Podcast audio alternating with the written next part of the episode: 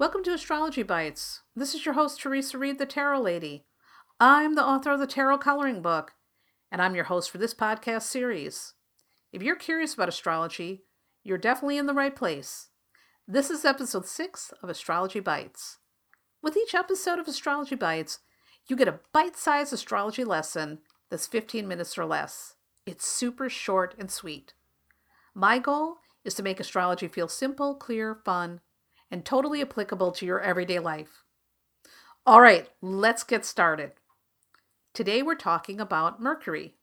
And here's what you need to know Mercury is the smallest planet in the solar system.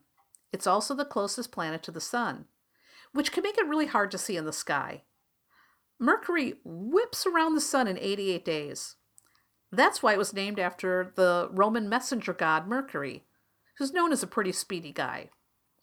So, as you might guess, because it's named after the Roman messenger god, Mercury is the messenger in astrology. This planet rules communication, self expression, short travels, neighbors, early education, and ideas. In a natal chart, Mercury can indicate how an individual processes, absorbs, and exchanges information. In other words, this is how you learn, think, and communicate. Mercury rules two signs, Gemini and Virgo. But keep this in mind although they share the same planet, they express the energy very differently. So in Gemini, Mercury is quick witted, curious, and mentally agile. In Virgo, it becomes analytical and logical. I like to say it's like Mr. Spock.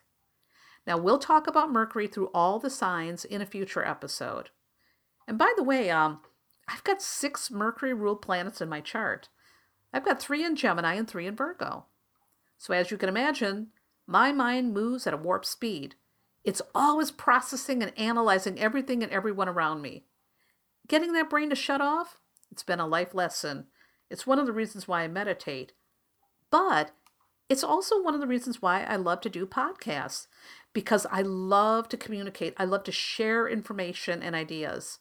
So this is really a really um, a living example of somebody who is truly a Mercury ruled person. And being around someone like me, you get an idea of how the energy of Mercury operates. All right, enough about me, and that's all for today's episode.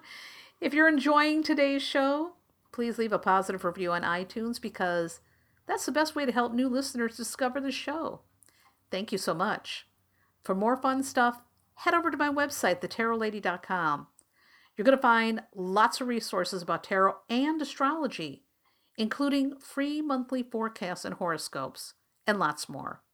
Again, that's thetarotlady.com. I'll see you there. And remember, no matter what's going on in the cosmos today, ultimately, you're in charge of your life. You're in the driver's seat. You don't like where your life is headed right now, you can change that course. You're the boss. You've got that power.